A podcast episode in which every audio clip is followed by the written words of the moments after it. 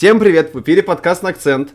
А, как обычно, давно не виделись, как обычно, все задержалось, но потому что у меня так сильно сгорела жопа после а, поражения Челси в Лиге Чемпионов от Реал Мадрида, что мне надо было пару дней остыть, я вот остыл, а теперь готов записываться. В эфире я, Самит Аскеров, мои прекрасные друзья, коллеги, товарищи а, Влад Губин и Леша Гаврилов. Парни, привет. Привет. Вечер добрый. Итак, у нас на дворе сейчас пол десятого, десятое у нас, соответственно, апреля, и, собственно, мы вот недавно посмотрели матч Ливерпуль-Манчестер Сити, и прям вот по горячим следам, мало аналитики, зато визуально все посмотрели, все готовы говорить. Давайте прям вот с этого матча, я думаю, начнем, пока не забыли. Прям вот первое впечатление, как говорится, с пылу с жару. А, давайте прям по таймам разобьем, потому что встреча была достаточно, достаточно а, богатая на события, вот. А, поэтому давайте прям отдельно с первого тайма начнем. Влад, как тебе первый тайм? Что по поводу расстановочек? Как обычно, короче, давай. Знаешь, Шон Дайч сегодня проиграл, и на самом деле для него это очень плохо, но если он смотрел этот матч, он бы мог торжествовать. Вся эволюция футбола, все, к чему двигался футбол, все эти там сколько он, больше 150 лет существует, мы пришли к этому матчу, когда вот два гения, Гвардиола и Клоп играли, и оба, а, ну, в той или иной степени выбрали схему 4-4-2. Вот это вот неубиваемая классика. Prитом у Пепа эта схема была на протяжении всего матча, и она а, как в атаке, так и э, при прессинге была. Ну, там, за редкими там моментами, понятное дело, команда очень много двигается и так далее, но в общих чертах схема сохранялась именно это, и на средней расстановке игроков там тоже видно, что там плюс-минус эти же 4-4-2, поразительно просто. Хм. У Ливерпуля это было только при прессинге, но это тоже для Ливерпуля не типично, потому что Ливерпуль обычно тройкой прессингует. Сейчас а, прессингу чаще всего подключался Тиаго, там иногда Хендерсон после замены, иногда Кита, но тем не менее, суть понятна. То есть об, обе команды изначально предпочли очень высокий прессинг, очень активный. И, в общем-то, статистика подтверждает, что в среднем в сравнении с сезоном обе команды прессинговали активнее. Особенно это Ливерпуля касается. Обе команды сразу же явно пошли вперед. Никто не боялся и никто не играл на нули это в ну, Ливерпуль не мог играть на нуле, им победа нужна была. Тем не менее, в сравнении с тем же прошлым сезоном, э, да и с тем, что мы видели раньше, вот, это явный прогресс в этих матчах, потому что какой-то момент было скучно, сейчас наоборот, никто, никто не отсиживается, все атакуют, не знаю. По-моему, чисто визуально это заметно, вот. Согласны? Да, это это сто процентов, потому что э, вот даже читая всякие паблики обычных людей, многие говорили про то, что, блядь, это будет скучно ничья, скорее всего, они будут, как обычно, играть на нейтрализацию друг друга, и в итоге вы такая аккуратная, э, аристократичная, джентльменская ничейка вы. Ну, э, вообще, особенно первый тайм, это прям заткнули рты всем скептикам, потому что, ну, это было просто потрясающе. Это прям, я не знаю, знаешь, вот как ты правильно сказал, вот два гения сошлись, что мне самое понравилось, главное, знаешь, что, кстати, меня удивило? Меня удивило, во-первых, если по расстановочкам брать, что Диаса не поставил Клоп, он проверенных ребят поставил, то есть мне почему-то казалось, что Диас выйдет, ну, не знаю, ну, парень так хорошо начал, и мне казалось, что, ну, для Пепа это еще не совсем изученный до конца фрукт, что он его выпустит, так, типа, и, и Пеп такой, хм-хм, а Клоп пошел по проверенной схеме, он ничего не стал там особо изобретать, выпустил проверенных пацанов, вот, а ну, первые даже, ну, 20 минут матча, не знаю, даже не, даже не первые 20, ну, 30 минут матча, у меня сложилось сразу впечатление, что просто задушил, задушил э, Сити абсолютно Ливерпуль. Ливерпуль как будто вообще не ожидал. Как будто бы, знаешь, Клоп как раз-таки рассчитывал на то, что, ну, Пеп будет играть аккуратно. Пеп не будет лезть, а Пеп такой, не, ни хера подобного, мы сейчас вас загасим на Этихаде. И, кстати, вот отметим такую важную штуку. Не знаю, я вот смотрел по Sky Sports, спасибо, пожалуйста, санкциям. А, я смотрел по Sky Sports, и даже комментатор отметил, какая невероятная атмосфера была на а, стадионе Тихат. Я не знаю, это, конечно, не футбольная часть, но визуально, блин, мне очень понравилось, как поддерживали своих ребят горожане. Вы этого не замечали? Это было заметно, и это добавляло, скажем так, дополнительного, да даже не дополнительного, а очень много антуража этому матчу. Я в этом плане полностью с тобой согласен, потому что э, я тоже вот один из тех людей, который ожидал, что ну будет вот эта вот игра, как вот помнишь, мы, мы так иногда в подкастах обсуждали, что вот топовый матч это вот такие вот хитрые тактические изыски, где вот вот там вот угу. противостояние умов, и оно, а вот ну с точки зрения игры, оно вот для нас, может быть, для тех, кто это обсуждает, оно зрелищно, но если ты погружаешься в это все, а когда, если посмотреть визуально, то кажется, что какая-то скучная фигня. Вот этот матч, он реально просто взял, кинул всем, что называется, вот такого леща просто вот в морду, показал, что называется, что такие матчи могут быть интересными, и в этом плане, забегая немножечко вперед, обратите внимание, как они, как попрощались Пеп и Клоп. Вы да, же, кстати. Видели это? Да, они такую да, смачную да. пятюню. Ну, потому что они сами, судя по всему, были в восторге от того, что у них получилось. Они дали реальное шоу. Но, Влад, мы тебя немножко перебили касаемо первого тайма. Давай вернемся немножко в подробности этой игры. Угу.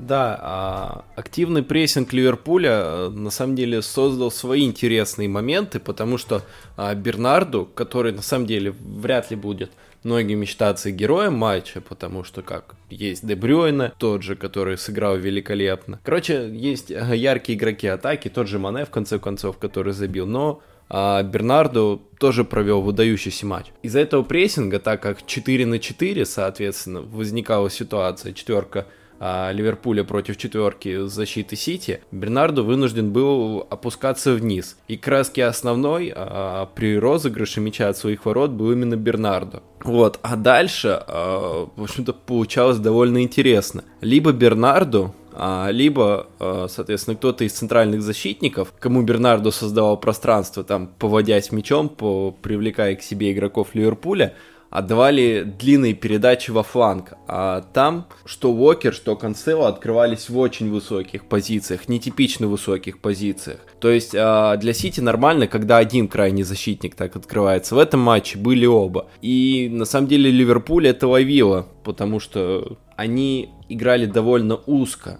И, в общем-то, за счет этого пришлось опускаться в оборону. Больше всего, на самом деле, оборонительной работы нетипично для себя было у Садио Мане. Потому что вот очень часто Ливерпуль перехватывает мяч, например, а контратака, а в контратаке только двое. Мане на фланге. Мане опекает Кайла Уокера возле своей штрафной, и он элементарно не успевает поучаствовать в атаке. Вот, и это на самом деле Пеп очень удивил. Во-первых, этими 4-4-2, которые тоже Ливерпулю мешали. Во-вторых, этими очень активными фланговыми защитниками, их очень высокими позициями. Первый тайм он выиграл именно за счет этого. Потому что пространство о, они получали регулярно. И прессинг Ливерпуля во многом не работал именно из-за этого, потому что следовала дальняя передача, а там на пространстве уже открывается э, игрок Сити и все, а, атака опасная. То есть, да, здорово высокий прессинг у Ливерпуля, но по факту он не работал. И в общем-то, Пеп заранее продумал, как э, из этого выйти, и как будто был готов к этой прессингующей активной четверке.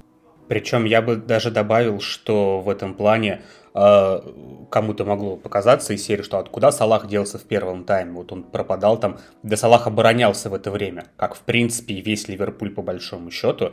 То есть нет, они, конечно, старались атаковать, у них там, безусловно, ну, были моменты, тот же самый забитый гол в конце концов, но все-таки до, добрую часть первого тайма э, вот у меня, ну, это может быть не очень правильная будет ассоциация с игрой Лиги Чемпионов Манчестер Сити Атлетика и с Атлетико Мадрид ассоциация, соответственно, когда они встали просто в, в схему 5-5-0, Э, ну, в случае с Ливерпулем, конечно, было не так, но я бы просто сказал, что Сити в данном случае вынудил вот в нечто подобное, скажем так, ну не то чтобы сыграть, но э, приходилось, скажем так, вот приходить к чему-то такому. Потому что в какие-то моменты казалось, что ну, откровенно говоря, у Ливерпуля схема была чуть ли там не 4-5-1. Они, конечно, в 5 защитников не опускались, но тем не менее. Да, и тут на самом деле ты сделал грамотный переход ко второму тайму, потому что что сделал э, Юрген Клоп, чтобы прекратить это? По сути, еще более оборонительные роли зачастую были что у Салаха, что у того же Мане.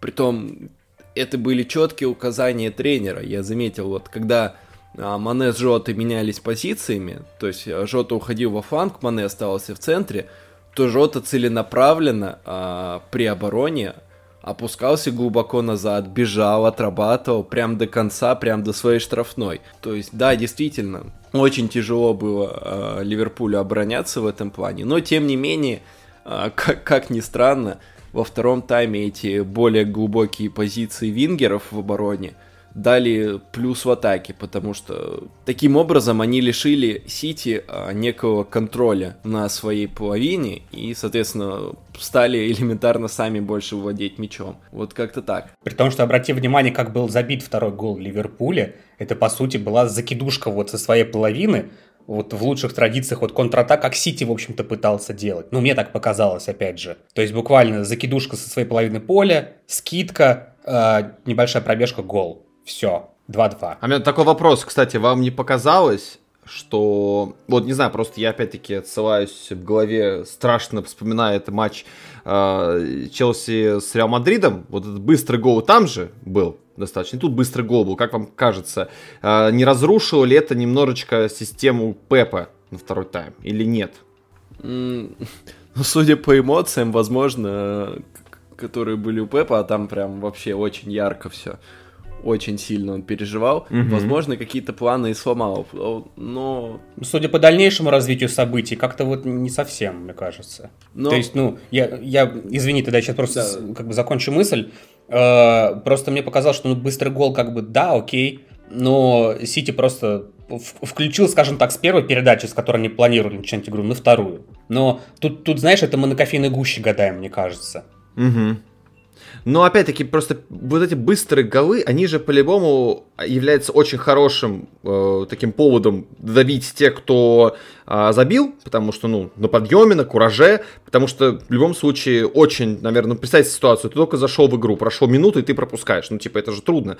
Там, я не говорю про то, что там спустя 5 минут пропускать, это тоже другое немного, а вот когда ты сразу пропускаешь, мне кажется, по-любому это бьет. Но это, опять-таки, мы говорим про Сити Ливерпуль, э, мне кажется, для них это как бы, ну, возможно, да, для Сити это такой, типа, аргумент, что, ну, что-то, да, как-то подпортил планы, но глобально, мне кажется, прав ты, Леша, типа, ну, да, минут на 3-4, может быть, команда как-то немножко херела, но потом вроде как все нормализовалось. Ну, в любом случае у тебя ситуация, ты пропустил, тебе надо отыгрываться. А, Ливерпуль э, но опять же, я не могу сказать, что Ливерпуль забил гол и сел в оборону. Ну, то есть, типа, нет, такого не было, в общем-то, как мне, опять же, это показалось. Это да, не какой-нибудь там Бернли или Норвич, который «Ура, забили!», а теперь все в оборону. Или, опять же, простите, буду вспоминать Атлетика Мадрид, вот то же самое. Ну, только 5-5-0, да. Перманентно, да. Я бы еще добавил, на самом деле, а, этот матч показал еще и различия этих команд в игре в атаке. То есть да, мы угу. уже много сказали про то, что Сити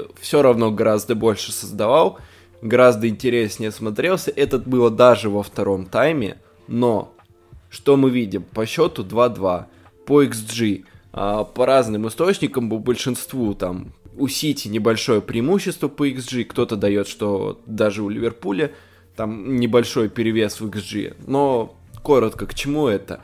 Это к тому, насколько убийственнее, насколько а, беспощаднее Ливерпуль в атаке. То есть Сити может сколько угодно крутиться вокруг штрафной, там, а, не знаю, создавать какие-то выходы, там, 2 в 2, я не знаю, а, обыгрывать там. Ну, Сити действительно гораздо больше играл в штрафной соперника, гораздо больше создал опасные ситуации, но не всегда это доводилось даже до удара. У Ливерпуля наоборот все четче. То есть идет атака, и она наверняка будет опасной. Э, то есть, если не ошибаюсь, первый удар мимо ворот у Ливерпуля был аж на 71-й минуте. О чем это говорит? А это не потому, что Сити не давал возможность просто это делать?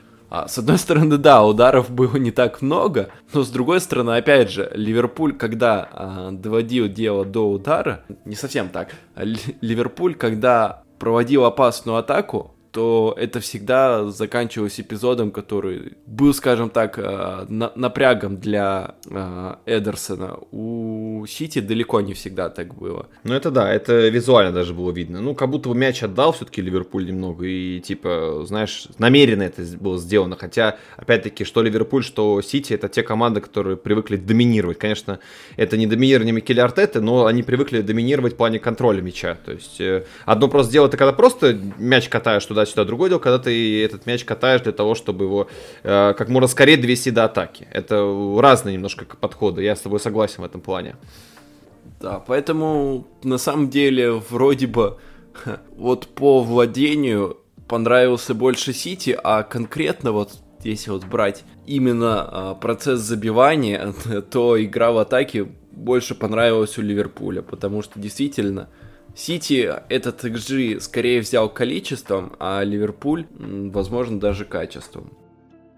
Так, ну давайте тогда какие-то краткие итоги делать. Понятное дело, что э, на что-то больше мы пока не можем рассчитывать, и это, в принципе, нормально. А, какие краткие итоги можем сделать? Чемпионская гонка жива, да, то есть э, никакого перевеса чаши не произошло. А, делать какие-то выводы с по тому, как будут дальше играть команды в своих дальнейших матчах, я имею в виду там против других соперников, мне кажется, не стоит. Мы и так прекрасно знаем, как играет Ливерпуль, как играет Сити. А, но самое главное для нас, для вот нейтральных, не заинтересованных никак в результате этого конкретного матча болельщиков, это, конечно, был фурор. Я думаю, что для болельщиков Сити, болельщиков Ливерпуля, конечно, был очень такой валидольный матч. Я прекрасно их понимаю. А, в принципе, это даже хорошо. Лично я рад. Я рад тому, что не было сегодня победителей. Я на это и рассчитывал изначально. Особенно помню первую встречу, да, их. Э, я хотел, чтобы был такой результат. 1-1, 2-2. Вот. Самое главное, что мы получили кайф от просмотра такого прекрасного футбола. И, а, как назвали это вот а, британские коллеги, а, Race to the Title у нас, получается, сегодня не решился. И это замечательно. А, понятное дело, что... Я бы даже, знаешь, как сказал, что в этом матче победили болельщики. И да. зрители. Да, это прям в точку ты сказал. победила, победила дружба, победила жвачка, да. вот. А но, но, что я могу честно сказать про себя, смотря этот матч, я поймался на такой очевиднейшей, на самом деле, банальнейшей мысли, ну, я прекрасно, вот еще перед матчем же было много статей, Лукомский написал статью, насколько это две команды, типа, сильнейшие чуть ли не во всей истории а, британского футбола, там, премьер-лиги. А, я поймался на мысли, что вот особенно вспоминая свой Челси, а, о котором мы дальше поговорим, вспоминая там Манчестер Юнайтед, вспоминая Арсенал, я понимаю, насколько большая разница, и насколько высок класс этих двух команд, почему они настолько высокую планку задрали, до которой, ну, пока еще никто не добрался.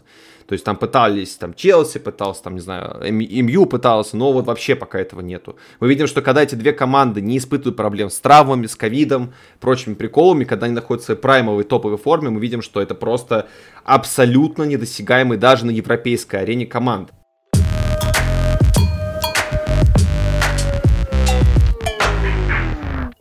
Да, кстати, давайте про европейские арены немного затронем, да, потому что пока вот мы не записывались, Сити и Ливерпуль сыграли свои матчи э, в четвертьфинале, первые, да, матчи четвертьфинала. Если с Ливерпулем, в принципе, когда попал Бенфика, было все изначально понятно, да, и первый матч, как бы, никаких сюрпризов нам не дал, то вот матч Сити-Атлетика вышел, конечно, ну, это вырвиглазный матч был абсолютно. Как сказал правильно Дебрюн, никогда не видел команду, которая играла 5-5-0. Это, это, это абсолютно в точку связано. А, я, благо, э, знаете, от этого матча много чего не ждал, но то, что я видел, это, конечно, это, конечно, пиздец. Как можно так играть? Я, это, конечно же, касается Атлетика больше. Я вот могу тебе сказать, что Манчестер Юнайтед же тоже от этого Атлетика вылетел. Но вот э, когда вылетал Манчестер Юнайтед, мы, мы еще о них сегодня будем говорить, э, я хотя бы понимаю, почему Манчестер Юнайтед вылетел. Ну, то есть, скажем так, там больше именно э, красные дьяволы, скажем так, не, поз не позволили себе пройти дальше.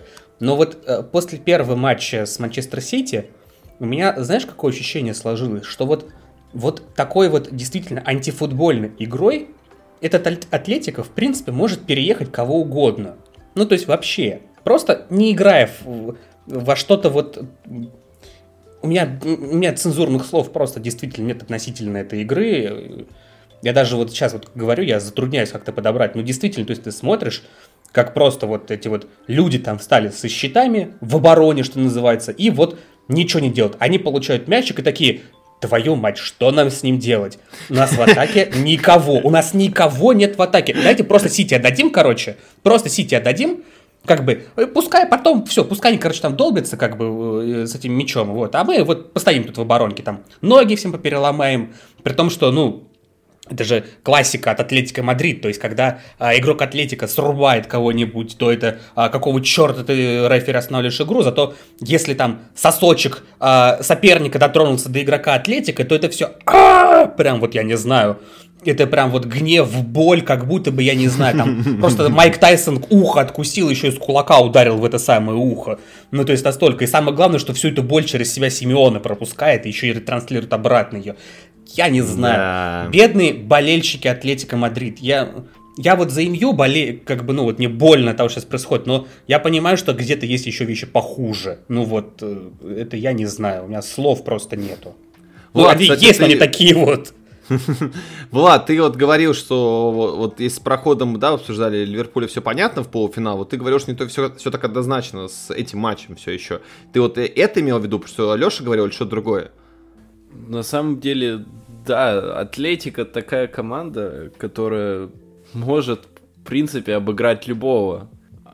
Там, я не знаю, они еще э, своей, не знаю, я подбираю слово, вот, чтобы не было прям очень грубо. Ну, скорее вот грубостью, да. Команда грубая. Своей грубостью они могут сломать, по сути, э, кого угодно в Сити. И условно представляете, э, начало матча, травму получает Дебрёйна, еще и там да. какой-нибудь Гризман забивает с э, контратаки. И, и все. А там дальше опять те же 5-5-0 и тянут до пенальти. Ну, все, все сценарии возможны с Атлетика. Хотя Сити, без, безусловно, фаворит, но списывать э, команду Диего Симеона не, не стоит. Это точно. Ну да, и раз аж, ну вот, я не знаю, я больше всего охерел с факта, который почитал после матча, что э, Пеп Гвардиола даже с болбоями поработал перед матчем, чтобы как можно скорее давали мяч э, игрокам Атлетика при аутах. То есть, ну вы прикиньте, насколько к ним готовятся. Если там была бы возможность, не знаю, знаете, болбоя, мне кажется, какие-нибудь, знаете, палки, там, э, заточенные палки, чтобы они еще футболистов, если еще так это, пинали по жопе, чтобы они быстрее вбрасывали, мне кажется, по-любому это делали бы, вот сто процентов. Но я, в принципе, не так. Что-то, мне кажется, все-таки спокойно Сити пройдет дальше. Я, ну, не знаю, мне этот матч не дал никаких поводов думать, что может какое-то какое чудо произойти, хотя, ну, всякое ты прав бывает в футболе, вот, типа, как ты описал, конечно, какой-то фанфик для фанатов Ливерпуля, для это, Ливерпуля, господи, для фанатов от, э, Атлетика. Я думаю, это прям влажный сон Диего Симеона сейчас. О, да, вот это было вообще прекрасно. Сейчас еще сломаем Бернарду Силва. Э, Насчет Болбоев, просто ты зря так э, шутишь на эту тему, но Болбой это человек, который может затянуть время, ему за это ничего не будет. Ну, то есть он, ему не дадут желтую карточку, его не выгонят с поля. И в этом плане то, что болбоев тренируют, особенно там, ну, когда ты дома играешь и подавать мячики так быстро, как это необходимо, исходя из игры, ну, ты очень зря. Это может да очень нет, такое уже сказаться. было. Это же не первый раз. Вот помните матч э, Ливерпуля с Барселоной, тот самый знаменитый на Энфилде? Там же то же самое было. Там тоже про Булбоев какая-то история была, что им там говорили быстрее подавать угу. мяч. Так что это не в новинку, просто, ну, вы понимаете, это я не к тому, что это какая-то изысканная новая такая ситуация, которую все херели. Нет, просто а, насколько люди хорошо готовятся по всем параметрам к Атлетико Мадрид. Я не думаю, что Пепу пришлось бы такую штуку проворачивать, условно, если бы они играли против Баварии какой-нибудь, знаете, там, а, или какой-то другой команды. Ну, не думаю, что такое было бы. А тут, как бы, ну, все прекрасно понимают, с кем имеют дело. Да, и к этому нахальному футболу нужно быть готовым. Вот и все, как бы, все такое.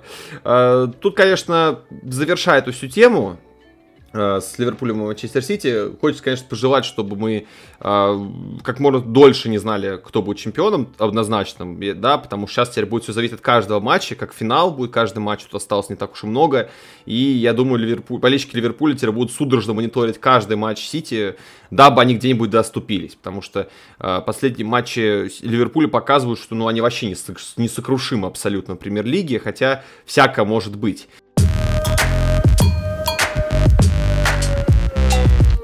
А тут предлагаю опуститься чуть пониже. Команду, которая занимает третье место. Да, тут я, а, знаете, как вот Леша передаю слово, а, когда доходим до Манчестер Юнайтед. Тут я возьму на себя, а, если вы не возражаете, ношу, вот эту вот говна. Да, ну я, конечно, успокоился после четверга, после того, что я увидел, я вам написал, что у меня только нет слова один мат, Вот, но я должен, конечно, про это сказать. Тут сейчас будет абсолютно необъективное, абсолютно субъективное мнение, так что, дети, закройте уши, дядя будет сейчас ругаться. Какой-то пиздец был, я не знаю. Вот прошлая неделя у меня, у меня и так из-за фоне вот происходящего всего в нашем мире, и так как бы нестабильная нервная система. Я когда посмотрел матч с Брэмфордом, я посмеялся. Такой, ну бывает, там первый матч апреля, ха-ха-ха. А, да, то есть, конечно, страшно, что как бы 2-5 в том году было с Вестбромичем, Брэмфордом 4-1, как бы это ненормально. Если ты потянешь на какие-то высокие награды, так не должно быть вообще-то, ребята, это как бы ненормально. А, ну ладно, простили, забыли, забыли, ну бывает, хрен бы с ним. Там вроде никто не дает особо на пятки, и тем более спасибо Арсеналу, в этом плане он меня успокоил, там все еще хуже. Вот. А, а потом матч с Реал Мадридом. Это же самая интересная пара была, интригующая пара была вот из всех четверок, да, вот от четырех, четырех встреч. Потому что там вообще все непонятно. Эксперты в одни уши говорили, непонятно, кто выиграет. И казалось, что, ну, я вообще думал, как ничья почему-то боевая будет. Как вот первый матч в том году, когда был вот играл э, Челси с Реал Мадридом. Там тоже первый матч, помните, был, э, как раз счет был 1-1. Я думал, ну, примерно то же самое будет. Очень аккуратная игра будет. Тухель будет хорошо в обороне, потому что надо нейтрализовывать Бензема всем абсолютно, даже кто не следит за испанским футболом, просто читает новости, особенно после матча с ПСЖ, было понятно, надо сделать все, чтобы Бензема не смог нормально сыграть. Да, потому что Реал Мадрид без Бензема это говнище ссаное обоссанное. Вот, пожалуйста, привет Эль Класико, 4-0 проиграли Барселоне, да, которая тоже на самом деле ни хера не стабильная и тоже очень проблемная. Вот, я такой, ну, Бензима играет, надо будет аккуратней быть. И я так, наверное, один думал. Ну и фанаты Челси так думали. Потому что то, что мы увидели, это, конечно, ребят, пиздец. Это, это, это, не просто пиздец, это катастрофа. Это... Я не знаю, я не узнал Челси, ей-богу. Я, я думаю, что это, наверное, ну, дубль, может, приехал, не знаю, ну, там пацаны приехали молодые играть, да, вот я бы сказал, ну да, если бы у Челси были, знаете, пол состава вылетел из-за травмы или из-за ковида, я бы сказал, ну, а что вы хотели, играл, там, Баркли играл, Сауль играл в основе, там, да, ну, я бы мог найти аргументы, но когда ты выходишь и так обсираешься, пропускаешь тупейшие мячи, и, и потом еще второй тайм начинается, это вообще, это я не знаю, что это было, это я не знаю, есть ли у вас какое-то цензурное описание того, что вытворил Минди с Рюдигером, я не знаю. У меня нету. Нет, я не хочу совсем опускаться до пятиэтажного мата, вот, но это, это невозможно описать обычными словами. Я не знаю, я бы на месте Тухеля бы не просто от, отпиздошил футболистов, я бы, я не знаю, я бы Минди и Рюдигера после этого матча просто вот как а, в нашей Раше это делал, как это было, Газмяс, вот помните, Газмяс, да? да? Да, да вот я бы, вот, я вот так себе представляю, что нужно было после матча сделать, просто отпиздить футболистов, потому что, ну, ты в четвертьфинале Лиги Чемпионов, это даже не матч против Брентфорда. Хрен бы с ним. Это не Кубок Англии, хрен бы с ним. Это Лига Чемпионов, мать твою. Ты действующий обладатель Лиги Чемпионов, и ты не можешь нормально перепасовываться в обороне. Когда такие вещи вытворяются, ну, был бы это, там, не знаю, Бенфика, я бы сказал, ну, хрен бы с ним. Э, в общем, поражение абсолютно по делу. И самое обидное, что если посмотреть, абстрагировать этих трех моментов, Челси это был неплох, и они контролировали встречу. Но они сами себя так заруинили, что после матча Тухель вышел и сказал, шансов ноль, интриги, интрига убита. Я не знаю, может он лукавил или делал это для того, чтобы как-то с футболистов а, ушло немножечко вот это давление эмоциональное, да, потому что, ну, было колоссальное давление, и это то, что Лукаку после матча там чуть ли не в засос целовался с Куртуа, это, конечно, вообще больно, мягко говоря, вот, но я потом увидел Саутгемптон, я вообще охерел, я такой, чё? Это вообще две разные команды, да, и Саутгемптон попал просто под горячую руку, видимо, потому что э, то, о чем Тухель говорил всю неделю, что я злоблен, я зол, футболисты злы на то, что так сыграли, я это увидел. Я в первый раз в жизни увидел, чтобы Челси, ну не первый, ладно, лукавлю, э, ну давно я такого не видел, чтобы Челси катком прошелся по сопернику, от которого ты этого не ожидаешь, потому что был бы это Норвич, я бы сказал, ладно, Типа, ну, Норвич 20 место, все понятно. Но Саутгемптон, что пропустил 6 от Челси, и по первому тайму они могли еще больше забить, если бы товарищ Вернер не устроил бенефис из, да, хэтрик из штанга перекладины не собрал бы, если там бы реально 9-0 могло быть спокойно. В общем, настолько нестабильная неделя вышла у Челси, если честно, вот заканчивая свой срач, да, вот это вот просто пиздешь в уши. Настолько вышла нестабильная неделя у Челси, э, и задаешься невольно вопросом, вот, Влад, сейчас тебе будет вопрос. Ты должен немножко внести адекватности в этот мой сраный спич. А, во-первых, давай начнем по порядочку все-таки. А, вот матч с Брэнфордом, матч с Реал Мадридом. Можешь ли ты выделить какие-то ключевые э, позиции, ключевые аспекты по пунктам, почему Челси проиграл, да, и пропустил 7 мячей за два матча, что для Челси, для команды, которая вообще мало пропускает обычно, это вообще нетипичная ситуация.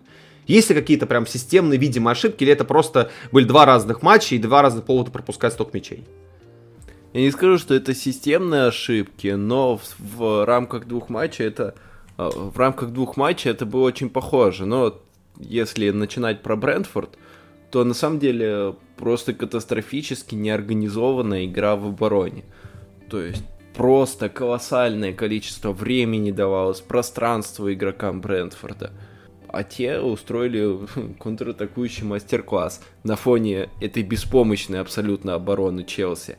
Что тут важно отметить, а, против Брентфорда Челси вышел э, четверкой в обороне. Для команды Тухель это непривычно, и, собственно, это и было заметно во многом, потому что часто э, мы видели ситуации там 2, 2 в 2, не знаю, во время одной из контратак какое-то время вообще один Канте назад бежал, а остальные футболисты Челси догоняли а футболистов Брентфорда с мячом. Вот э, касательно матча с Брентфордом, действительно, неорганизованность и, возможно, некое непонимание, как нужно обороняться в четверке, потому что действительно многие игроки отвыкли играть по такой схеме. Я бы в контексте сами твоего спича, у меня есть три момента, которые я хочу сказать. Первое, когда мы говорим касаемо 0-6 с Саутгемптоном, я думаю, что можно смело утверждать, что э, девиз Саутгемптона «святое дело не влететь разгромно на ровном месте». Это первый момент. А, второй момент. Ну, сравнить Минди с Гатальским, это должно просто в аналы подкаста нашего войти, что называется. Войти и выйти так же, как входят мечи в ворота Газмяса. А, и третье, если уже серьезно говорить, без этих гэгов. А, между прочим, кстати говоря, касаемо Брентфорда, мы говорили про них так чуть по чуть э, в прошлых подкастах, и мы отмечали их э, Э, такую длительную, беспобедную, да даже не беспобедную, а по сути проигрышную серию. То есть они э, с середины января и по сути весь февраль у них были одни поражения, там они только, по-моему, одну ничью с кем-то урвали, по-моему, с Кристал Пэлас или типа того. Но э, касаемо вот игры с Челси, вот именно в этот момент как бы Брентфорд, ну, немножечко ход набрал. То есть там было перед ним три матча, они выиграли у Норвича, они выиграли у Бернли, ну, проиграли Лестеру, справедливости ради. Ну, то есть Брентфорд изменился как э, команда. Я думаю, что, может быть, в одном из следующих подкастов мы чуть-чуть подробнее про них поговорим, если будет о чем говорить. Вот. Mm-hmm. Но вот даже сейчас, глядя на последние пять матчей, учитывая матч, который прошел сегодня, 4 победы, одно поражение. То есть Брентфорд, ну, опять же, с поправкой, да, на календарь, но в целом-то команда ход набрала. И там и Эриксон перформанс устраивает. И в этом плане надо отдать должное этой команде, они действительно могут э, преподнести сюрпризы, правда, как положительные, так и отрицательные, будем честными. А матч с... А вообще касаемо, вот если вы говорите именно о Челси, вот заключительная моя реплика, вот я вам мячик этот закину, может быть, вы как-то скажете, а, а у вас нет ощущения, что все-таки Э, вот эта вот ситуация с тем, что клуб, насколько я понимаю, по факту еще до сих пор не знает э, имен нового владельца, я, может, конечно, что-то пропустил, но она все-таки сказывается на том, что ну, непонятно, что будет в будущем. Все равно же игроки и тренеры, они не могут абстрагироваться от осознания того, что они не знают, что будет в следующем сезоне. Вот как вам кажется, ребят? Да, мне кажется, что, безусловно, влияет и Тухель этот, про это тоже говорил на пресс-конференциях. То есть, да, они как бы профессионалы, и они должны уметь абстрагироваться, но на 100% это сделать невозможно. Тем более э, у некоторых, э, у того же Рюдигера, недопонимание ситуации по контракту. То есть, может ли клуб его подписать, э, не может, при том, что он сам все-таки хочет остаться в Челси, хотя и а, получать больше, чем Челси предлагает, но все-таки остаться он хочет. То есть, да, безусловно, такая ситуация имеет место быть. Ну, я, знаешь, так скажу, а, давайте все-таки не забывать такую важную вещь, что футболисты — это люди, это не сверхразумы, это не монстры, это не персонажи компьютерной игры. А, об этом много кто уже говорил, особенно после матча с Реал Мадридом, там я много кого послушал, потому что пытался найти какое-то объяснение ситуации. И многие, да, про это действительно говорили, что, возможно, психология сыграла свою роль, и если до международного перерыва как-то Челси все равно катком всех проходил, возможно, футболисты, знаете, так уехали из своей команды по сборам, так это, вышли из клуба, осознали реальность, вернулись и немножко поднасрали сами себе, потому что, ну, э, справедливости ради, да, Тухель, конечно, особенно вот в матче с Реалом допустил пару тактических ошибок, в стартовом составе, но все равно футболисты сыграли в миллиард раз ниже своего уровня. Это действительно так и есть. То есть, возможно, надо вправить немножко мозги, напомнить, что они все еще получают зарплату. Это не ситуация с РПЛовскими клубами, когда люди там без зарплаты по 3-4 месяца сидят, и там зарплаты не исчисляются в десятках тысяч фунтов в неделю. То есть, э, зажрались, можно, конечно, сказать, что зажрались, но да, и влияет, всем хочется комфортной жизни, и если ты ее можешь потерять, то, конечно, будешь переживать за себя, за свою семью, которую ты же не один там сидишь, ты их обеспечиваешь своих родных и близких, понятное дело. Но, когда ты выходишь на поле, как мне кажется, надо собираться с мыслями. Я навряд ли Кристенсен, там, не знаю, Минди, время игры думал, блин, а кто будет новым владельцем Челси? Блин, даже не знаю. Навряд ли они об этом думали, они должны быть все мысли на поле. И это, наверное, не самое лучшее оправдание. Да, конечно, это может сослаться. Да, можно сказать, что, ну, блин, вот так и так. Но матч с Саугентоном показал, что, наверное, когда получаешь достаточно пиздов по башке, и поджопников, наверное, все-таки ты можешь сыграть хорошо и лучше, чем от тебя рассчитывают. Потому что если посмотрим на матч с Саутгемптоном, да, такой приятная пятошка на всем этом дерьме, мы увидим, что команда умеет атаковать, оказывается. Даже Вернер может атаковать. Да, тут, конечно, статистика говорит о том, что Вернер в основном только Саутгемптоном и забивал. Там за 51 игру, кажется, 9 мячей забиты, из которых половина ворот Саутгемптона. Это, конечно, тоже такой плохой знак но все равно, то есть команда может собраться, сделать over-performance, 4 xG там было у них, да, то есть э, вообще ни, ничего не дали сделать. Там одна атака, кажется, была толком-то нормальная у э, Саутгемптона за весь матч, то есть могут сделать. И касательно, заканчивая про Челси, перейдем к следующим командам, вот сейчас же реванш будет, или не будет, непонятно. Э, с одной стороны, вот ты смотрел, смотрел матч вот, значит, с Саутгемптоном и думал, блин, ну могут же, ну, могут же. Понятное дело, что Саутгемптон это ни разу не Реал Мадрид, абсолютно ни разу. Но я не могу сказать, что Реал Мадрид какая-то команда типа Сити или Ливерпуля, где вообще нет слабых мест, и там вообще все выверено, четко сделано. Самет, давай а... скажем проще. Реал Мадрид, извини, что я вклиниваюсь в это дело. Реал Мадрид это команда, которая играет только тогда, когда играет Бензема. Да простят да? болельщики испанской команды. Но да. а, мы видели Реал без Бензема, и это не Реал, а, ну, откровенно говоря, очень такая средняя команда. Ну, простите, опять же, ну, то есть э, Бензима, что называется, как этот... Э, э, как в Большом Лебовске. Ковер задавал стиль всей комнате. Вот Бензима такой же ковер, который всей комнате задает стиль. Но нет да. ковра, все, как бы проблемы.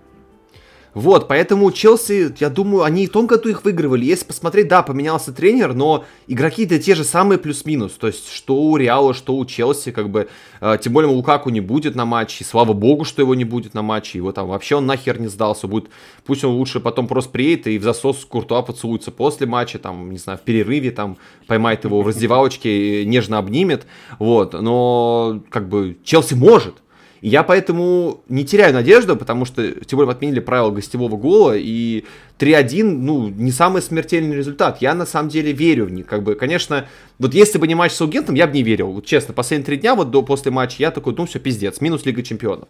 Но сейчас я вижу, что команда, когда надо, может собраться и выдать performance и over-performance. Поэтому, заканчивая тему с Челси, могу сказать что, вот что. А, я надеюсь, что Тухель на реванш, э, тем более мы выпустим подкаст в понедельник, там многие, может, во вторник его послушают, и будут лучше знать ситуацию, да, после матча тем более. Э, думаю, что может, может, как бы, если Тухель не будет ничего придумывать, не перехитрить сам себя, как это там он сделал в матче с первого матча, и вытащит просто там стабильных э, работяг на поле, то я думаю, что Челси может как минимум хотя бы дать бой и не так жидко обосраться. Хотя бы если они сыграют там 2-0, там, и перейдут тайм в овертайм, и там по пенальти проиграть, не так обидно будет, по крайней мере, да, то, ну, все... А если Челси проиграет, скажут, что, ну, по первому тайму все было понятно, то есть как-то так. Ну вот. В любом случае, задача по чемпионату выполняется, как говорится, операция по взятию третьего места идет по плану, вот, ни на что не отсылаюсь, естественно.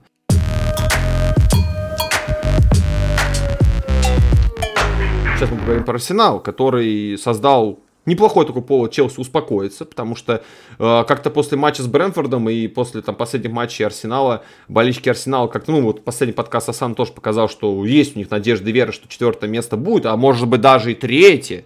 Там замахи даже на третье уже были, да? Ну, мы стебали же как раз Асана на эту тему и вспомнить, как он да. открещивался от этого, типа тьфу тьфу тьфу тьфу тьфу стучал по Крису Вуду как мог. И, видимо, да, он что-то да. знал. Да, потому что, ну, у них вылетел Томас Парти, или партия, не знаю, как правильно. А, это большая проблема. Это как вот для Челси вылет Чилуэлла.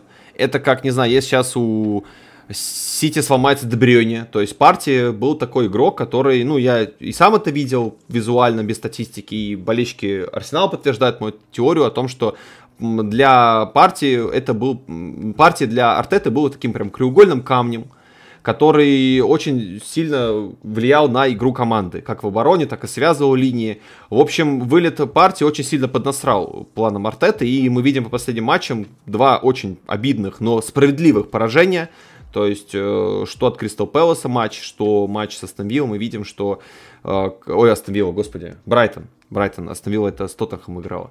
Мы видим, что команда очень сильно испортила себе жизнь, и сейчас Артету надо что-то придумывать, потому что а, Влад, у тебя есть информация, сколько вылетел партий? Я просто не нашел эту информацию, если честно. Тоже не знаю, но на самом деле, мне кажется, ты немного преувеличил а, фактор партии. То есть, безусловно, он важный игрок, и, безусловно, а, его потеря — это проблема для Арсенала, потому что Оканга, при всем угу. уважении, не такой креативный игрок, и в обороне, возможно, не, не такой вклад вносит. Но, э, на самом деле, если смотреть на эти поражения, то они абсолютно разные. Э, против Кристал Пэлас Арсенал э, проиграл по всем статьям. Кристал Пэлас их запрессинговал. Кристал Пэлас был куда энергичнее. Э, ощущение, что Арсенал просто был не в тонусе после международного перерыва. Я думаю, что, возможно, не совсем правильная физическая подготовка, не совсем правильно подошли они к матчам, к матчу, при том, что там ну, не все игроки ездили э, со сборной, возможно, кто-то со сборной там потерял тонус. Тот же Смитроу, например, который, по-моему, так ни разу в старте и не вышел за три матча, э, единственный из э, всего состава сборной Англии, который поехал. Возможно так, но тем не менее против Кристал Пэлас, да, они проиграли по всем статьям, и видно, что они очень сильно физически проседали, потому что Пелос их просто перебегал. А матч с Брайтоном, на самом деле, немного другая история. А, там, с учетом всех потерь, а, Артета вообще вышел с одним номинальным опорником, тоже Лаканга, а, про которого уже сказал. Было немного рискованно, но по итогу Арсенал смотрелся лучше. Арсенал создал больше, и XG говорит именно о том, что Арсенал должен был побеждать. Но случилась невероятная история. Брайтон э, свои моменты реализовал, а его соперник нет. Такое было. Кстати, да, это вообще аномальная ситуация да. Да, для Брайтона. Но в, в Англии бывает и такое. По итогу два поражения, одно заслуженное, другое не совсем. Системой я бы это не назвал. Мне кажется, что следующий матч Арсенал должен уже побеждать и... Следующий матч против Челси, кстати. А, кажется, если вот не ошибаюсь. Там то ли следующий, то ли через матч, там у них... Через, у них следующий Саутгемптон. А, ну вот, а, ну вот да, Саутгемптон да, да. сейчас э, явно не в форме, не в кондиции, поэтому тут Арсенал должен тоже отрываться, как и Челси. И более того, я даже считаю их пока, конечно, матч не прямо завтра, чтобы такие прогнозы делать, что многое может измениться, но, тем не менее, сейчас я вижу Арсенал фаворитом э, перед игрой с Челси. Угу. Потому что себе. у Арсенала не видно э, каких-то заметных игровых проблем, которые были у Челси. То есть, да, кажется, это все вот индивидуальная ошибка, вот то-то, вот это, но, но два матча из-за этого проиграны, ничего себе. И сколько, 7 голов пропущено. Домашнем Ну, я, знаешь, я думаю, сильно повлияет, как они сыграют с Реал Мадридом, возвращаясь так вкратце к Челси, да, потому что это тоже будет очень сильно иметь. Если они смогут э, пройти дальше Реал, то я думаю, вот эти вопросы о проблемах Челси немножечко поутихнут, нивелируют, и Арсенал будет тяжелее. А, в любом случае, я прекрасно помню, что м, так уж вышло, так традиционно, к сожалению, у Челси в матче с Арсеналом выходят очень курьезными, потому что футболисты Челси почему-то такие, а почему бы нам не вытворить херни? Да, вот вспомним «Доброе утро по, по Жоржиню», да, помним тот самый знаменитый. Вот, и вообще, как бы последний сезон, и вот без учета первого матча этого сезона, да, когда Арсенал был в катастрофической чудо- чудовищной форме, да, мы помним тот прекрасный матч, когда они проиграли, кажется, на Эмирейтс. Uh, матч, вот, там, конечно, все было грустно, но в целом, да, вот как ты правильно говоришь, по дистанции, по последним матчам, наверное, я бы не сказал, что Арсенал фаворит, без всяких каких-то, знаешь, субъективных мыслей, там, фанатских, вот, но я думаю, что как-то это, у Челси побольше шансов победить, тем более прямая заинтересованность будет в этом.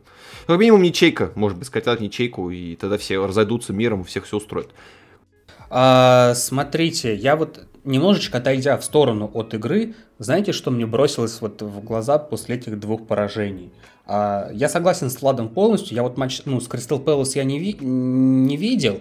А, видел матч вот именно последний, который был а, с Брайтоном. И вот после этих двух поражений, как же сильно обострилась а, вот это вот Артета-аут у фанатов Арсенала. Да. Ну, не у всех, конечно, далеко не у всех. Но вот число людей, которые опять-таки, да вот он ваш Артет, там фигня, там удачная серия была, сейчас опять все по-прежнему. Ребят, Просто поверьте болельщику Манчестер Юнайтед. Артета хороший тренер.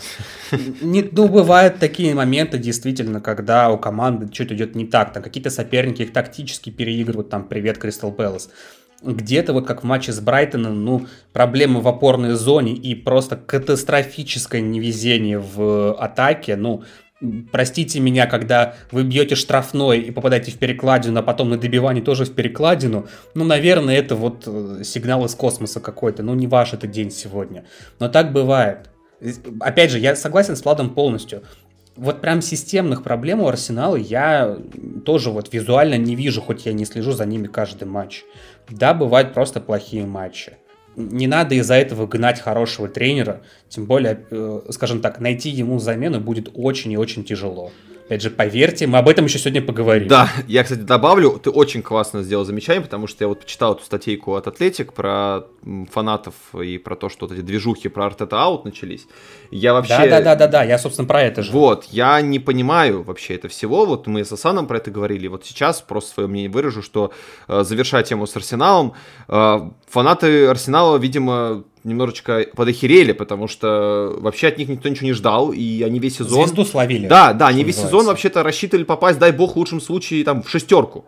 Дай бог там. А сейчас они претендуют на Лигу Чемпионское место и такие резко... Ух ты, ничего себе. Это на самом деле не самое лучшее вообще для комьюнити, потому что им как раз-таки надо сейчас собраться и поддерживать команду.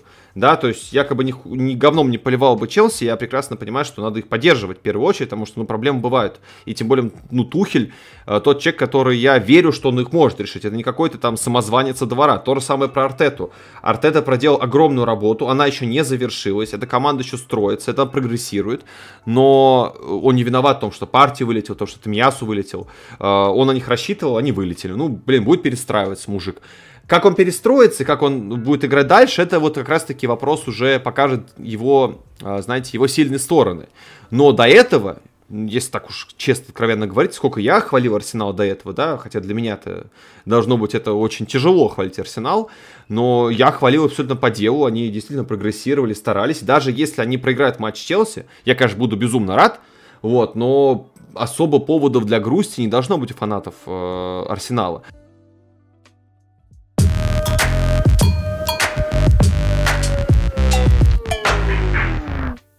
Хорошо, давайте про Тоттенхэм.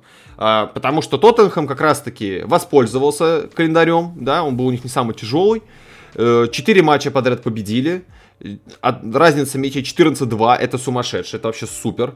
А, и не только дело в Кенни и Соне. Конечно же, они молодцы, стараются и тащат команду, но Тоттенхэм, который вообще как бы все хоронили, э, считали, что ну, Арсенал явно выиграет. Э, Тоттенхэм набрал, добрал свои очки, попросту они даже вышли вперед сейчас на четвертое место, если не ошибаюсь.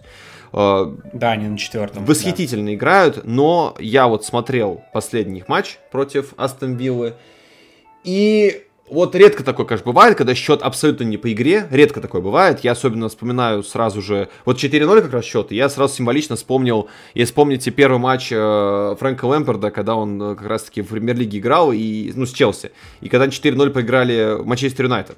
Вот там тоже был счет не по игре, хотя и разгромный счет, э, хотя Челси был хорош. Сейчас то же самое. Э, счет не по игре. Вот глобально, если смотреть, то Тоттенхэм, конечно, молодцы и по делу э, дают бой и даже вырвались вперед на четвертое место за борьбу.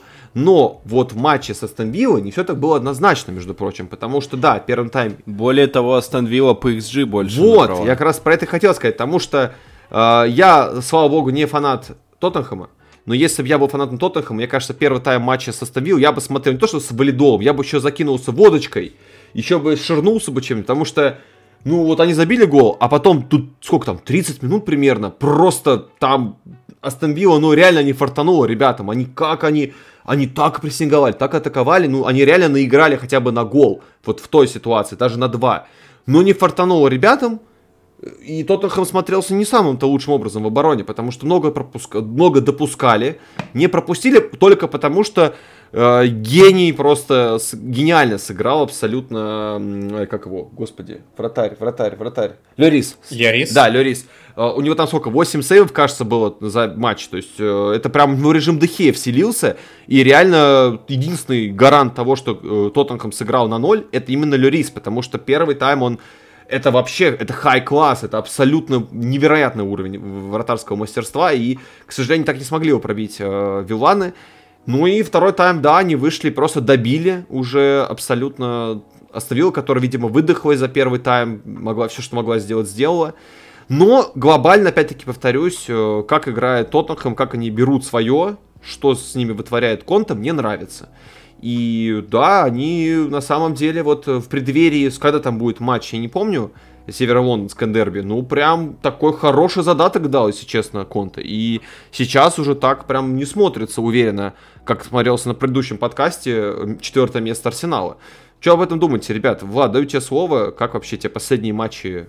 А, на самом деле, во многом это можно а, описать за счет последнего матча. То есть, да, Тоттенхэм вроде бы не такой великолепный, как говорят результаты. И на самом деле я бы поспорил с тезисом, который ты сказал в самом начале, то, что Кейн, Сон, а, они хороши, но они не все. На самом деле, лично я вижу это так. Не знаю, может вы поспорите, но я лично вижу так, что секрет успеха, успеха этого Тоттенхэма на процентов 80 это невероятная форма Кейна, Сона и Кулушевски. Вот именно так. Потому что у них возникла невероятная химия, у Кейна Сона она и так была, плюс к ним идеально вписался Кулушевский, угу. и они просто разрывают в атаке. То есть, пример, тот же матч с Астон Виллой. По XG они создали меньше вилланов, но забили 4. Просто поразительно. И до этого они, да, там против Ньюкасла, допустим, продоминировали. А, но, скажем так, против а, того же Брайтона матч а, не скажу, что прям так явное преимущество. Брайтон тоже был неплох на самом деле. Но так вот, в чем суть? А, после дебюта Кулушевски в ВПЛ в основном составе, знаете ли, кто лидеры э, ВПЛ по голевым действиям? Ну, я думаю, все это уже видели. Тут это лидеры Кулушевский, Сон и Кейн. А, по сути, мне кажется, сейчас а, Конте во многом работает на наработках Жузе Мауриньо. То есть он взял готовую связку, э, Кейн при нем набрал отличную форму. А чего не было при Нуну, чего не было в начале при Конте, сейчас Кейн э, в великолепной форме, и химия у них работает просто потрясающе. Но, конечно, я сказал про 80 составляющих, 80% э, составляющих. Есть и остальные, например, не так много внимания уделяется Мэтту Доерти, человек, который, которого уже хоронили, э, буквально. после неудачи при Жузе, после неудачи при Нуну, при котором он был хорош в Уорхэмптоне, а в Тоттенхэме провалился. Сейчас э, Дуэрти великолепен, причем последние матчи даже на левом фланге. Прошлый матч он травму получил в начале, но тем не менее. Я думаю, во многом заслуга Конте в том, что он просто правильно психологически поработал с командой, и многие футболисты вернули, вернули себе потрясающую форму. Но, опять-таки, как показал матч с Астон Виллой, Тоттенхэм очень уязвим. И там высокий прессинг Виллы просто не давал Тоттенхэму выйти. Все, что а, могли сделать футболисты Тоттенхэма, это перевести мяч на фланг, и фланговый защитник отдавал мяч в центр, в надежде, что там будет Кейн.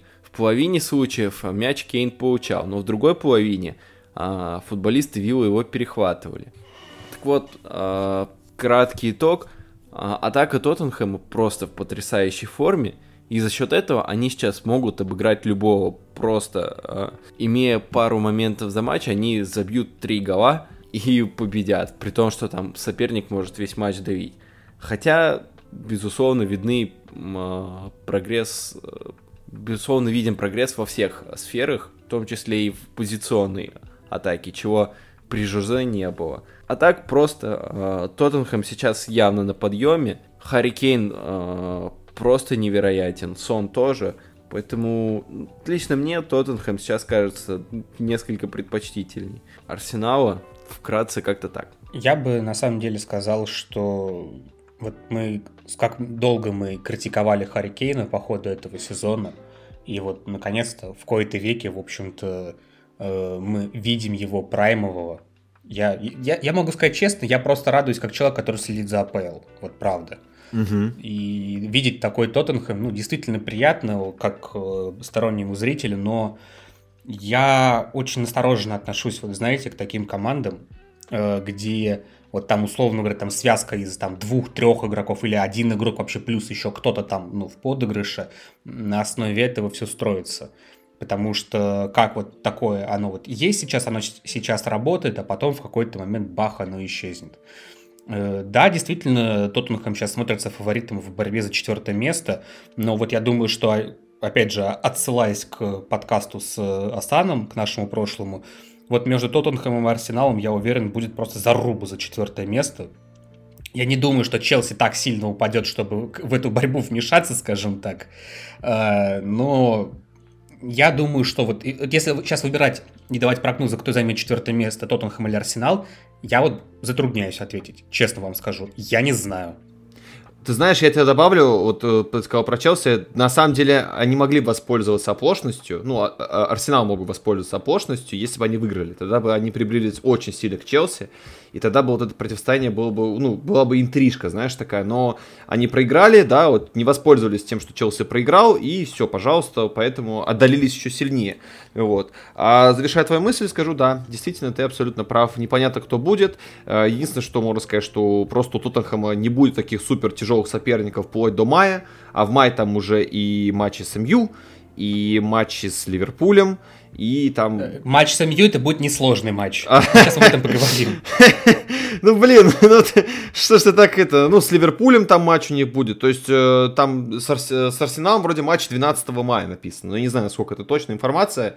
Вот. Ну, короче, у них пока что, вот, э, очень важный момент какой. У них был очень легкий календарь да, в отличие от того же Арсенала. Они воспользовались им. Это, это правильно, да, но это нужно просто учитывать. И, то есть и ближайший месяц, вот этот месяц, да, у них еще будет неплохой календарь, который позволит им добирать очки, которые они тогда пропустили.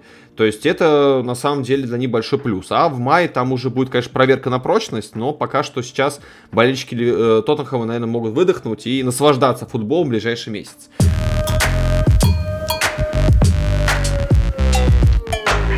А вот как раз про Манчестер Юнайтед ты вот не зря сказал. Э, не зря сказал, потому что, ну... Слушай, вот как с Челси, вот хочется хотя бы один подкаст без них, вот хоть хочется, вот чтобы ни Челси не было, ни Манчестер Юнайтед. Ну вот эти собаки не дают повода про них не говорить. Вот согласись, тут не дают, тут приходится. Вот. Не, не, ну как тебе сказать, слушай, мы достаточно брали большой там тайм-аут э, в плане обсуждения Манчестер Юнайтед все-таки. Э, и накопилось, много чего накопилось касаемо МЮ, к сожалению, не самого хорошего. Но, ну да. Тем не менее. Ну давай тогда, не, давай не будем тогда без лишних прелюдий. Как обычно, наш э, нештатный корреспондент по Манчестер Юнайтед. Что там было за последнее время у Манчестер Юнайтед? Рассказывай.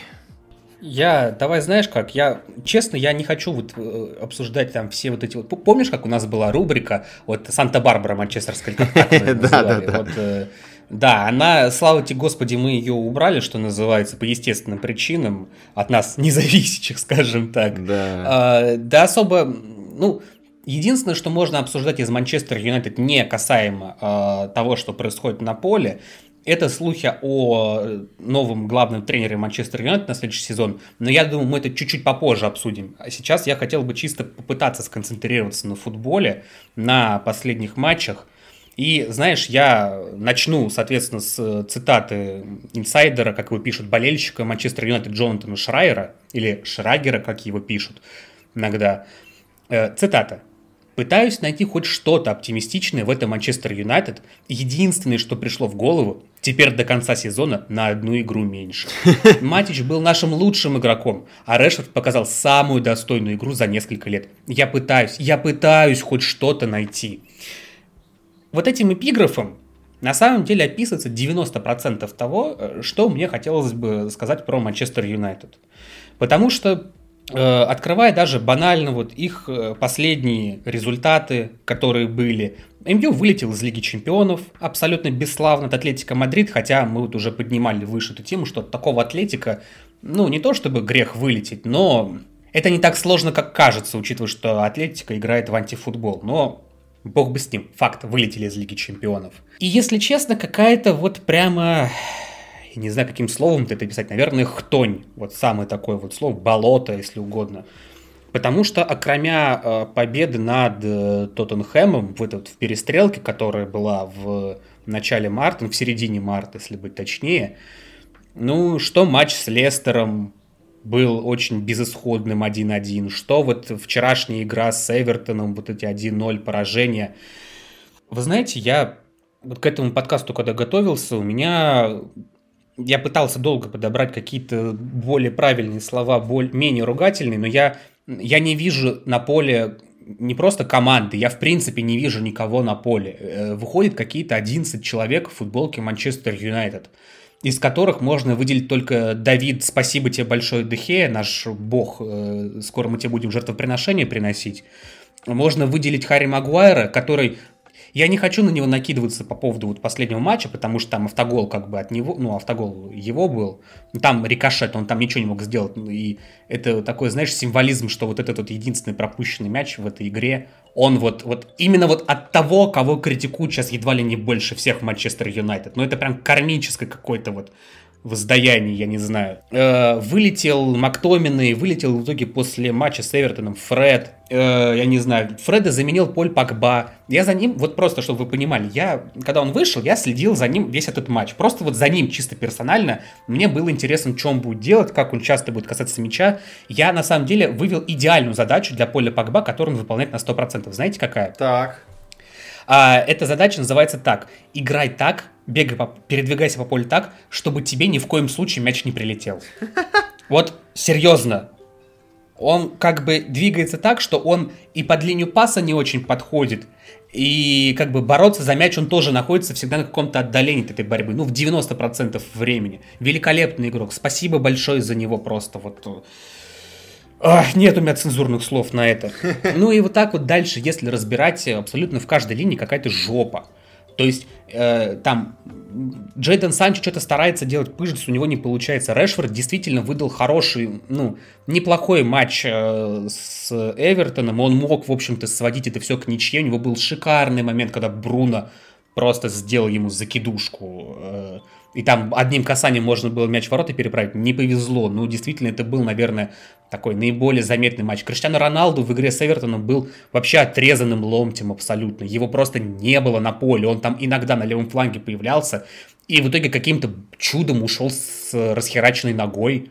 Э, ну, то есть я, если честно, удивился, когда этот кадр увидел, потому что я не понял, в каком эпизоде он получил так по ногам. Но как бы окей, это не симуляция явно.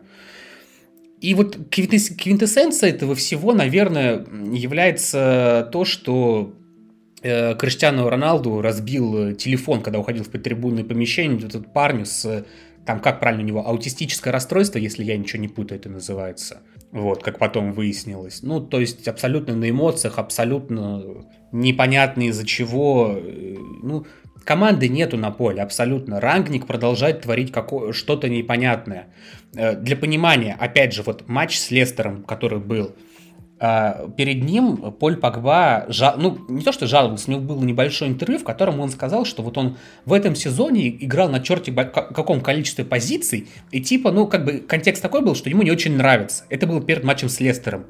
В матче с Лестером он выходит нападающим, блин, центральным, ну, в двойке, как бы, номинально. И мне кажется, рангник такой просто вот, вот решил такой, так, Поль, тебе не нравится что-то, пойдешь нападающим. Ты высокий, как бы, от мячиков штрафной не убежишь, он сам прилетит к тебе, если повезет. Дурдом. Дурдом, если честно, колоссальный. Я не вижу э, никаких объективных причин. Ну, то есть, нет, не так. Я не могу объяснить, за счет чего Юнайтед такой плохой, э, так, чтобы не скатываться из серии, что это рангник говно, руководство говно, настроения нету. У меня есть одно объяснение, но я его еще тоже чуть-чуть попридержу. Я бы вот хотел ваше мнение услышать, ребят. Влад, может быть, твое, ты, может быть, матч смотрел. Как вот как, как, какое у тебя ощущение создалось от вот этих вот последних игр? Потому что у меня есть одна версия, почему так происходит, но я ее вот хочу чуть-чуть напоследок оставить. Э, я, наверное, сделаю упор не на игровые даже моменты, а на психологию. Потому что я не знаю, как у вас, но лично у меня, ну, я не знаю почему, может потому что я их смотрю каждый раз, но бывают моменты, которые мне не нравятся, когда я иногда залипаю на предложку в Инстаграме.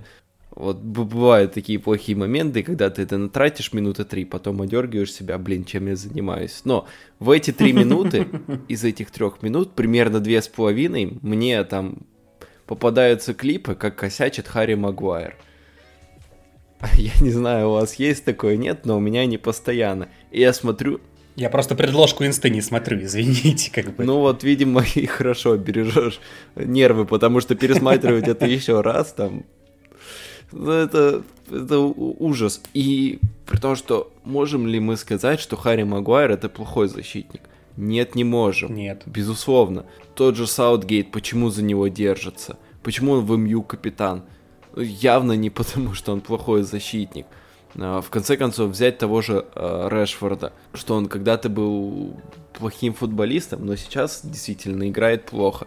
Да, там, э, как ты уже цитировал, в матче с Эвертоном он был неплох, но глобально это ничего не меняет. А, тот же поступок Роналду. Он же профессионал Криштиану, он должен уметь сдерживать эмоции и должен понимать, что имеет дело с фанатом, даже на нервах.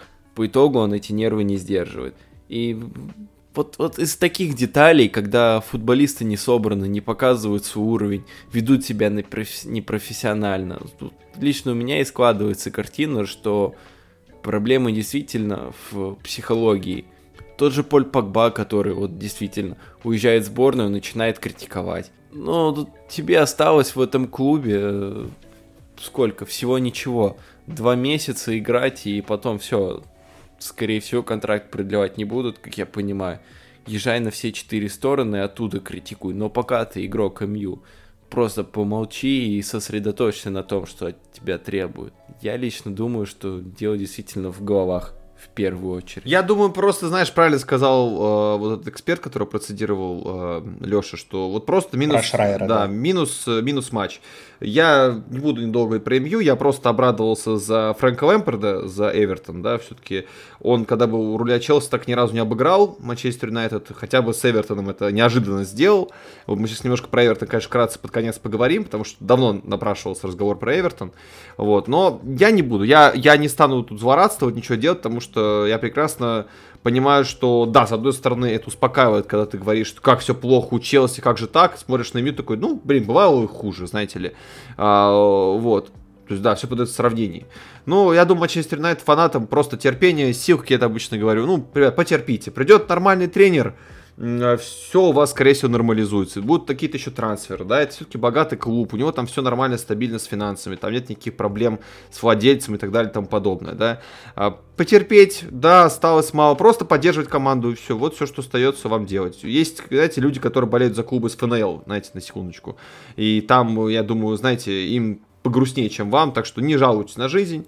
Да, грустно, да, непонятно, но нам не дано это понять, мы не в шкуре этих футболистов, так что Возможно, когда-нибудь мы узнаем подноготную. Я думаю, что через какое-то время раскроются инсайды, раскроются там скандалы, футболисты через какое-то время расскажут, что происходило в клубе, да. Сейчас мы просто должны смотреть и стараться не ржать. Весь голос просто, ну, терпеть, вот фанатам Манчестер это просто терпеть. Не затронули мы тему про коуча. Э, слухи же действительно ходят э, о новом главном тренере Манчестер Юнайтед. Это, по сути, единственное, что сейчас э, по-настоящему, скажем так, ну, может быть, не то чтобы беспокоит болельщиков Манчестер Юнайтед, но это, но это всем интересно, потому что, опять же, я думаю, что уже все абсолютно понимают, что Ральф Рангник на следующем сезоне главным тренером не будет, и слава богу все-таки. Да. И вопрос здесь заключается в том, что, вот опять же, мы это как-то поднимали в подкастах, э, какие кандидатуры возможны в МЮ, мы это обсуждали даже сейчас, а, насколько я понимаю, судя по всем слухам, которые имеются, э, главным претендентом является Эрик Тенхак. Угу. Может быть, там будет, конечно, Почетина, может быть, там будет кто-нибудь еще, чем черт не шутит Томас Тухель, если с Челси все пойдет по, по большой заднице. Но это если, конечно, такое случится. Но я вот знаете, что хотел бы сказать? Вот все эти слухи о том, э, кто будет следующим главным тренером Манчестер Юнайтед, э, вот меня как болельщика, они меня вообще не беспокоят. Это не так. И не, не то, что не беспокоит. Я э, в попытках понять для себя, кто же будет более лучшим вариантом для МЮ, я понимаю, что никто. Объясню почему. Вот помните, опять же, когда мы это обсуждали, когда, по-моему, Сульшер уходил, главное нюанс ухода Сульшера заключался в том, что он не выполнил ту задачу, которую перед ним ставил, когда он приходил. Он не расчистил Авгиевы конюшни после ухода, э, после Муринью, после Вангала, после Моэса. Ну, то есть там по чуть-чуть как бы да, но глобально, то есть уход Пагба токсичного, уход Лингарда токсичного тоже, там решить вратарские вопросы, ничего этого сделано не было.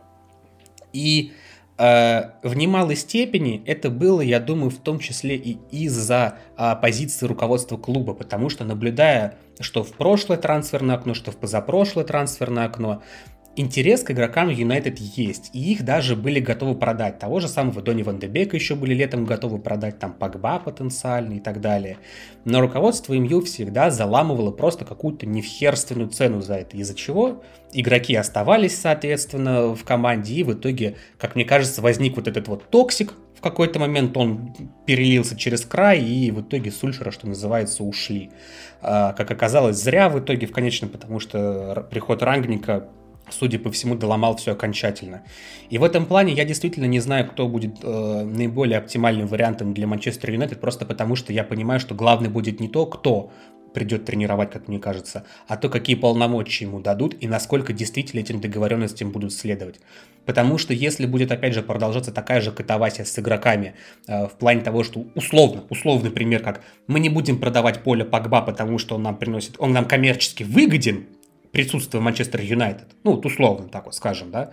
Э, если это будет продолжаться, ну, что Тенхак, что Почетина, что Диего Симеоне, что Леонид Слуцкий, да кто угодно, простите меня, они окажутся все ровно в той же жопе, в которой оказался Сульшер и в которой оказался Рангник в конечном счете. Ну, Рангник это множится еще на его особенности, скажем так. Но об этом, наверное, чуть попозже поговорим, как-нибудь в другой раз. Но я лично действительно никакой, никаких эмоций от слухов про нового главного тренера не испытываю вообще. Да, мне даже добавить нечего, если честно. Потому что... Ну, ты скажи, хотя бы есть что-то логичное в моих словах или нет? Логично это есть, просто, ну, честно скажу, я вот об этом уже говорил чуть раньше, что э, в МЮ так все сложно переплетено, что был бы это какой-нибудь сериал, я бы тогда, ну, знаешь, почитал бы какие-нибудь там кинокритиков, чтобы с точки зрения художественной драматургии мне все объяснили, Но я тут, знаешь, просто доверюсь твоему мнению и э, ничего добавить больше не могу. В твоих словах есть буквы, есть смысл. Вот все, что могу сказать. Вот, как-то так.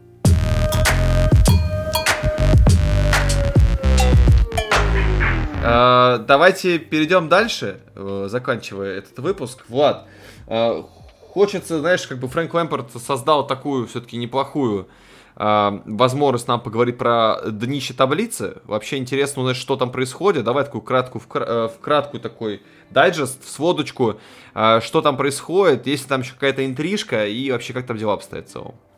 Интрига, безусловно, есть. Смотри, во-первых, сегодня победил Норвич. Угу. Победил дома Бернли.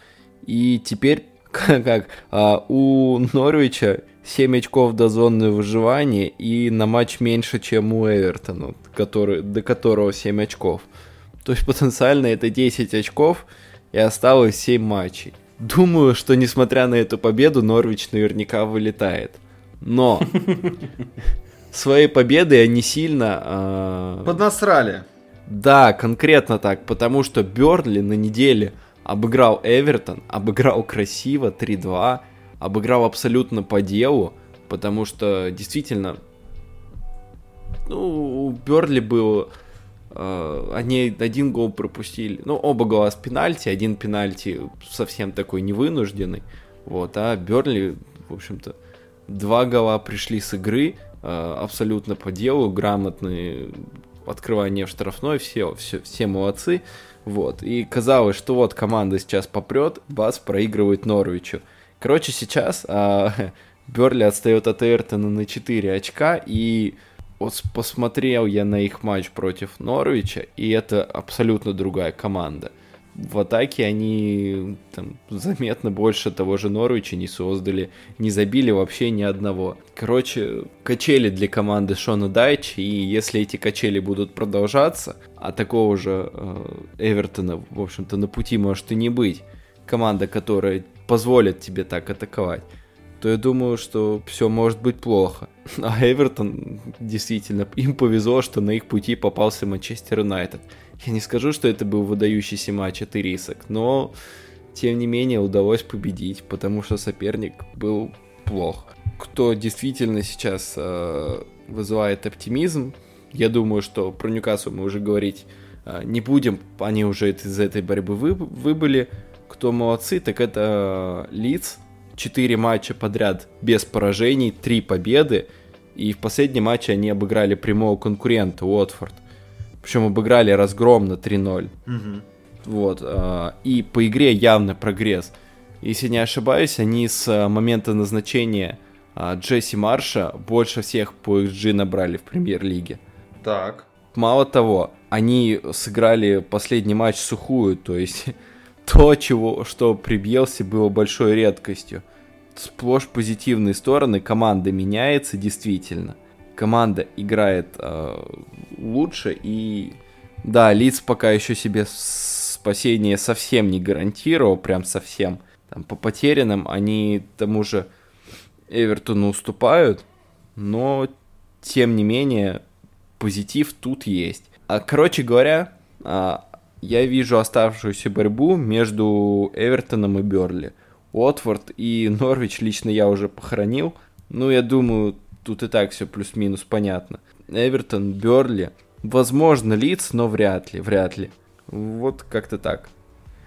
Ага. Вот, Влад, скажи мне, пожалуйста, э, вот немножко, опять же, делая бэк к матчу с Манчестер Юнайтед, было ли что-то у Эвертона позитивное в этой игре, что действительно, ну, позволяет объективно говорить о том, что они были лучше, и что там есть какие-то позитивные моменты у Фрэнка Лэмпорда, э, или же все-таки не справляется Фрэнк с тем, что ему досталось. Uh, слушай, конкретно по этому матчу э, я бы сказал, что позитивно uh, игра в обороне была. Действительно, сыграли надежно.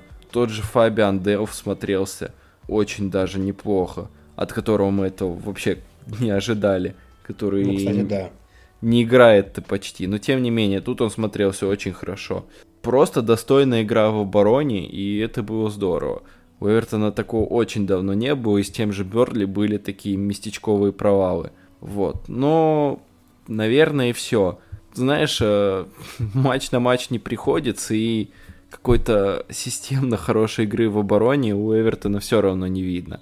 Поэтому посмотрим, перерастет ли это в какую-то закономерность. Пока я вижу это просто один удачный матч, и тем более против соперника, у которого игра явно не шла сама по себе, даже вне зависимости от хорошей обороны.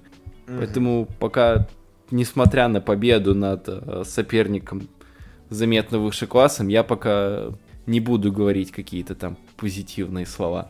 Так, ну, я думаю, что мне добавить нечего. Во-первых, во-вторых, мы уже как-то заболтались. вот, поэтому я предлагаю на сегодня завершить наш подкаст. Как, как обычно, обещаю записываться чаще, что-то пока не получается, но, надеюсь, э, получится все-таки нам как-то вернуться в формат раз в неделю. Э, всем спасибо, кто дослушал.